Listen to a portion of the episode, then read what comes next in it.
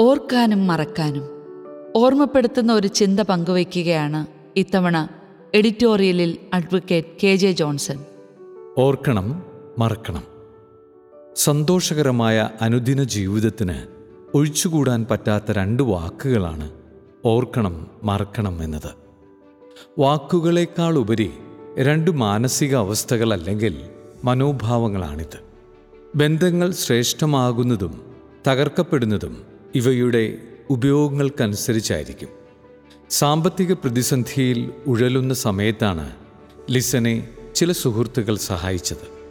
ആ സുഹൃത്തുക്കൾക്ക് നന്ദി പറഞ്ഞുകൊണ്ട് അവരുടെ പേരുകൾ സഹിതം ഒരു പോസ്റ്റ് ലിസൻ ഫേസ്ബുക്കിൽ കുറിച്ചു.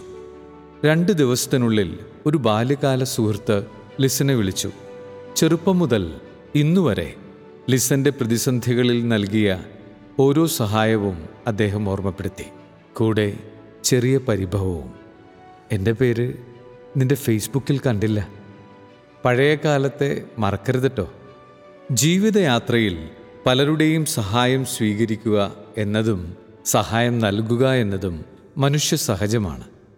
അറിയാത്തവരും അറിയപ്പെടാത്തവരുമായ ചില മനുഷ്യരുടെ നിർണായകമായ പിന്തുണയാണ് പല മനുഷ്യരുടെയും ജീവിതത്തിന്റെ ഗതി നിയന്ത്രിച്ചിട്ടുള്ളത്.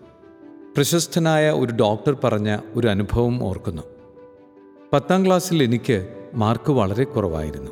അന്ന് എന്റെ ഇടവകയിൽ വികാരിയായിരുന്ന ഒരു വൈദികന്റെ ഇടപെടലാണ് എനിക്ക് പ്രീ ഡിഗ്രിക്ക് രണ്ടാമത്തെ ഗ്രൂപ്പ് കിട്ടാൻ സഹായിച്ചത്. അതുകൊണ്ടാണ് എനിക്കിന്ന് ഡോക്ടറായി സേവനം ചെയ്യാൻ കഴിയുന്നത്. അദ്ദേഹം തുടർന്നു. വർഷങ്ങൾക്ക് ശേഷം ഞാൻ ആ വൈദികനെ കാണാൻ ചെന്നു. അപ്പോൾ അദ്ദേഹം റിട്ടയർ ചെയ്ത് ജീവിക്കുകയായിരുന്നു.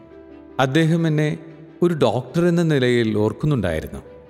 പക്ഷേ അദ്ദേഹത്തിന്റെ ശുപാർശയാണ് എനിക്ക് പ്രീ ഡിഗ്രിക്ക് സയൻസ് ഗ്രൂപ്പ് ലഭിക്കാനിടയാക്കിയത് എന്നത് അദ്ദേഹം മറന്നിട്ടുണ്ടായിരുന്നു. ഏത് ഉന്നത സ്ഥാനീയനായിരുന്നാലും ഏതെങ്കിലും കാലഘട്ടത്തിൽ എളിയവരായ മനുഷ്യരുടെ സഹായം സ്വീകരിക്കാതിരിക്കുകയില്ല.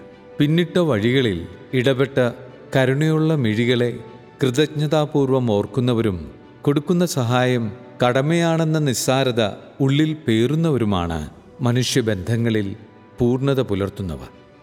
ദാനം നൽകുന്നവർ അത് മറക്കാനും ദയ സ്വീകരിച്ചവൻ അത് എന്നും കൃതജ്ഞതാപൂർവം ഓർക്കാനുമാണ് ദൈവത്തോട് പ്രാർത്ഥിക്കേണ്ടത്.